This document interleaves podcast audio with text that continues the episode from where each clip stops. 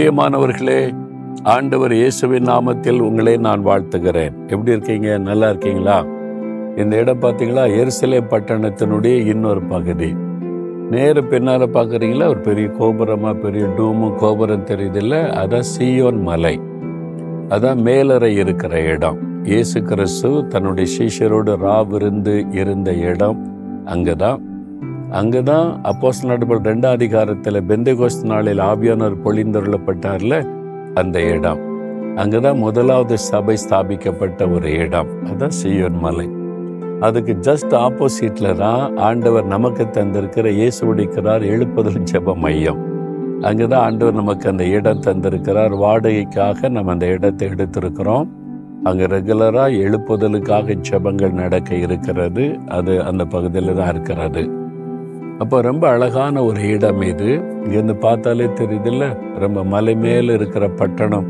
மறைந்திருக்க மாட்டாதுன்னு வசனத்தின்படி மலை மேலே தான் இந்த பட்டணமே அமைந்திருக்கிறது ரொம்ப அழகாக இருக்கிறது. நான் வந்து முப்பது நாற்பது வருஷத்துக்கு முன்னால் வந்த போதெல்லாம் இந்த அளவுக்கு கட்டடங்கள் கிடையாது. இந்த குறிப்பிட்ட சில முப்பது நாற்பது வருஷத்துக்குள்ளே நிறைய கட்டடங்கள் வீடுகள் எல்லாம் பெருகி இருக்கிறது. சரி இந்த பட்டணம் எருசலேம் பட்டணம் ரொம்ப முக்கியமான பட்டணம்.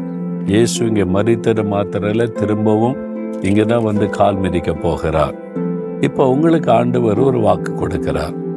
யாத்ராகும் முப்பத்தி நான்காம் அதிகாரம் இருபத்தி நாலாம் வசனத்தில் உங்கள் எல்லைகளை நான் விஸ்தாரமாக்குவேன். உங்களை பார்த்தா சொல்றார் என் மகனே என் மகளே உங்களுடைய எல்லைகளை விஸ்தாரமாக்குவேன். அதாவது நீங்கள் வசிக்கிற எல்லை எல்லைகளை விஸ்தாரமாக்குவாராம். நீங்க பிஸ்னஸ் செய்தீங்கன்னா உங்களுடைய வியாபாரத்தின் எல்லைகளை விஸ்தாரமாக்குவேன் சொல்றார். ஊழியம் செய்றீங்களா? ஊழியத்தின் எல்லையை நான் விஸ்தாரமாக்குவேன் அப்படின்னு ஆண்டு சொல்றார். எல்லாவற்றையும் பெரிதாக்கி கொடுக்கிற தேவன் விஸ்தாரமாக்கி கொடுக்கிற ஒரு தேவன் அவர். நான் அநேக ஆண்டுகளுக்கு முன்னால ஒரு சின்ன ஃபேக்டரி ஆரம்பிக்கிறோம் வந்து ஜோமனுங்கன்னு பண்ணுங்கன்னு சொன்னாங்க. அதனால நான் போயிருந்தேன். ஒரு சின்ன இடத்துல ஒரு சின்ன ஃபேக்ட்ரி வந்து கட்டியிருந்தாங்க. ஒரு மிஷின் இருந்தது. ஜெபிக்கன்னு சொன்னாங்க. போய் அதை பிரதிஷ்டை பண்ணி ஜெபம் முடிந்தது.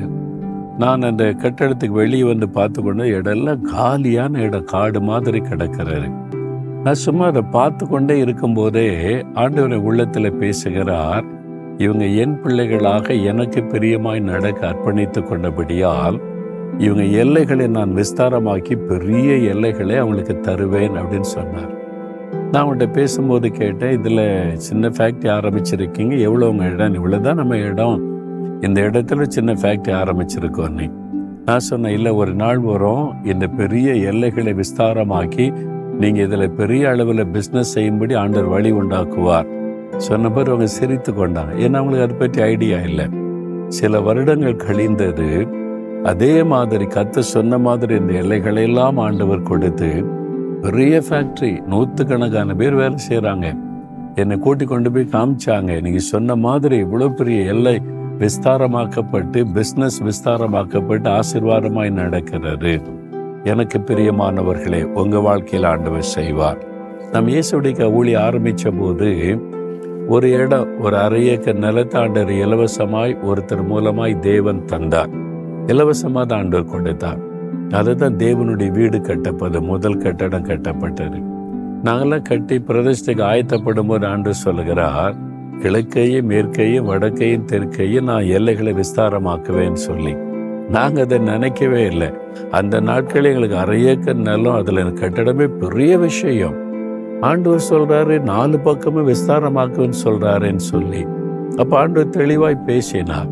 அப்போ நாங்கள் சரி ஆண்டவரே நீங்கள் உங்களுடைய சித்தத்தை நிறைவேற்றுங்கன்னு சொல்லி இன்றைக்கு அதனுடைய நாலு பக்கமும் எல்லைகளை விஸ்தாரமாக்கி இருக்கிறார். கிழக்க மேற்க வடக்கு தெற்க. கத்தர் சொன்னபடியே அவர் வாக்கு கொடுத்தால் வாக்கு மாறாதவர். நீங்க விசுவாசிங்க. இன்னைக்கு ஆண்டு சொல்வோம் எல்லைகளை நான் விஸ்தாரமாக்குவேன். உங்களுடைய ஊழியத்தின் எல்லை விஸ்தாரமாகும். உங்களுடைய வியாபாரத்தின் எல்லை விஸ்தாரமாகும். உங்களுடைய குடும்பத்தின் எல்லை விஸ்தாரமாகும். விசுவாசிக்கிறீங்களா? ஏதோ த விஸ்தாரமாகுது தடைப்பட்டு தடைப்பட்டு போதா? அதெல்லாம் கத்தர் உடை தெரிவார் கத்தர் சொன்னபடி செய்வார். நீங்க விசுவாசிங்க பாருங்க நாலு மாடியில சின்ன ஜபக்குழு ஆரம்பிச்சோம் கட்டட கட்டடம் ஆரம்பிச்சோம்.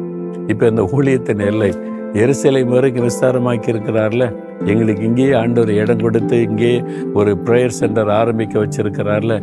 கிரகிக்க முடியாத காரியம். இதெல்லாம் நான் யோசித்து பார்க்காத ஒரு காரியம். அதே மாதிரிதான் கத்தர் உங்களுக்கு செய்வார்.